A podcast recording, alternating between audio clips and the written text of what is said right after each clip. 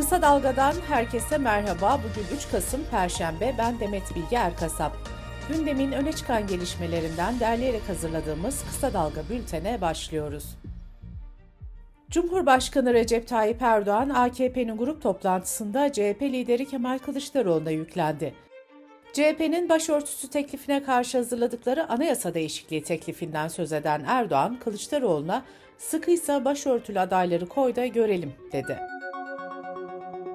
İyi Parti Genel Başkanı Meral Akşener de partisinin grup toplantısında iktidarı eleştirdi. Bugün ne yazık ki ülkemizde bir cumhuriyet krizi var diyen Akşener sözlerine şöyle devam etti.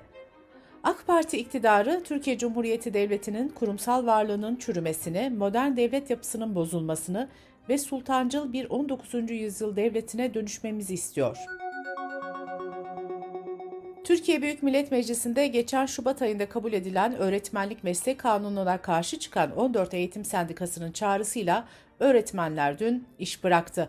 Milli Eğitim Bakanı Mahmut Özer'in 60 yıllık özlem olarak tanımladığı kanuna sendikalar öğretmenler arasındaki eşitsizliği derinleştirdiği için karşı çıkıyor. Sendikalar kanunun öğretmenlik mesleğini itibarsızlaştırdığını, ekonomik sorunlarına çözüm üretmediğini, eşit işe eşit ücret ilkesini ortadan kaldırdığını, öğretmenler arasındaki ayrımcılığı ve eşitsizliği derinleştirdiğini vurgu yapıyor. Dün bir günlüğüne iş bırakan öğretmenler yaptıkları açıklamalarda mesleğimizin onuru, öğrencilerimizin geleceği için iş bıraktık, eşit işe eşit ücret istiyoruz dedi. Bu arada İstanbul Çemberli Taş'taki eğitim sen eylemine polis müdahale etti. Eylemdeki davul ve zurnacı gözaltına alındı.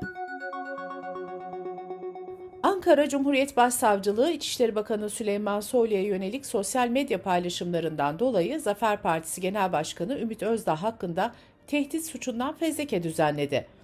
Başsavcılık geçen haftada CHP'li Engin Özkoç ve Ali Mahir Başarır hakkında aynı gerekçeyle fezleke düzenlemişti.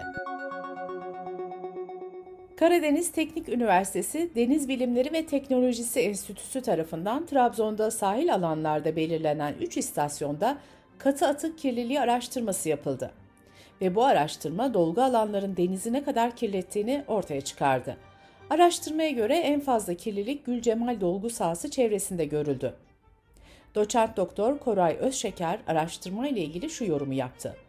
Dolgu malzemelerinin içerisinde çok fazla miktarda katı atık mevcut.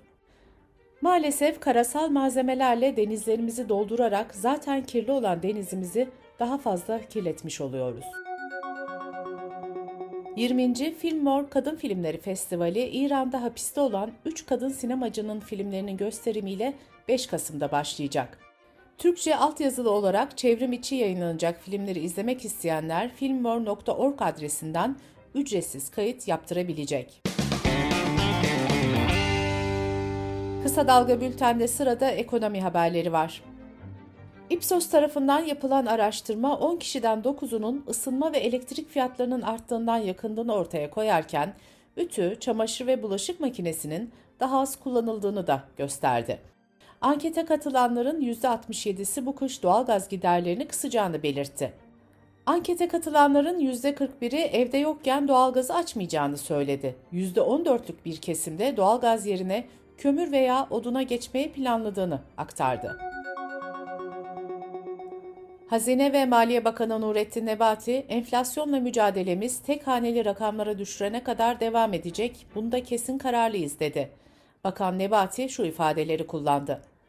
Küresel fiyatlarla yaşanacak normalleşme ve beklentilerdeki iyileşmenin de olumlu katkısıyla ülkemizdeki enflasyon belasından kalıcı olarak kurtulacağız. CHP'nin kamu ihale kanununda değişiklik yapılmasına dair kanun teklifinin Meclis Genel Kurulu gündemine alınması önerisi AKP ve MHP'li milletvekillerinin oylarıyla reddedildi.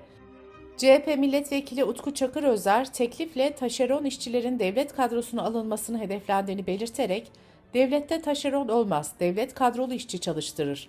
Devlet evlatları arasında kadrolu sözleşmeli taşeron ayrımı yapmaz dedi.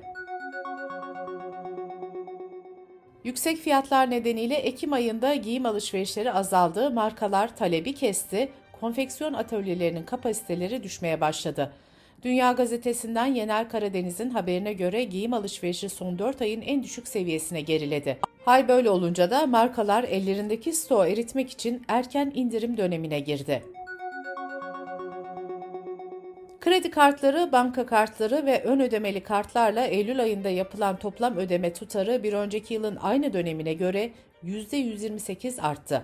Bankalar arası kart merkezinden Eylül ayı kartlı ödeme verilerine ilişkin yapılan açıklamaya göre Eylül ayı sonunda Türkiye'de 95.3 milyon adet kredi kartı, 164.6 milyon adet banka kartı ve 66 milyon adet ön ödemeli kart kullanılıyor. Sosyal medya devi Twitter'ı satın alan Elon Musk, mavi tik için aylık 8 dolar ücret alınacağını duyurdu. Bültenimize dış politika ve dünyadan gelişmelerle devam ediyoruz. Cumhurbaşkanı Erdoğan, Karadeniz Tahıl Koridoru Anlaşması'nın Rusya tarafından askıya alınmasına ilişkin dün değerlendirmede bulundu. Önceki gün Rusya Devlet Başkanı Putin'le görüşen Erdoğan, Rusya Savunma Bakanı Şoygu, Milli Savunma Bakanımız Akar'ı arayarak tahıl sevkiyatının eskiden olduğu gibi devam edeceğini belirtti, dedi. Bir süre sonra da Rusya Savunma Bakanlığı Ukrayna'dan yazılı garanti almaları sonrası Rusya'nın tahıl koridoru anlaşmasına geri dönme kararı aldığını duyurdu. Ukrayna Devlet Başkanı Zelenski'den de benzer bir açıklama geldi. Zelenski, Türkiye ve Birleşmiş Milletler'in destekleriyle Ukrayna'dan tahıl sevkiyatının sürdüğünü bildirdi. Zelenski, tahıl koridorunun güvenilir ve uzun vadeli korumaya ihtiyacı var dedi. Zelenski ayrıca Rusya'nın ülkesinin enerji altyapılarına düzenlediği saldırılar nedeniyle Avrupa ülkelerine elektrik ihracatını durdurmak zorunda kaldıklarını söyledi.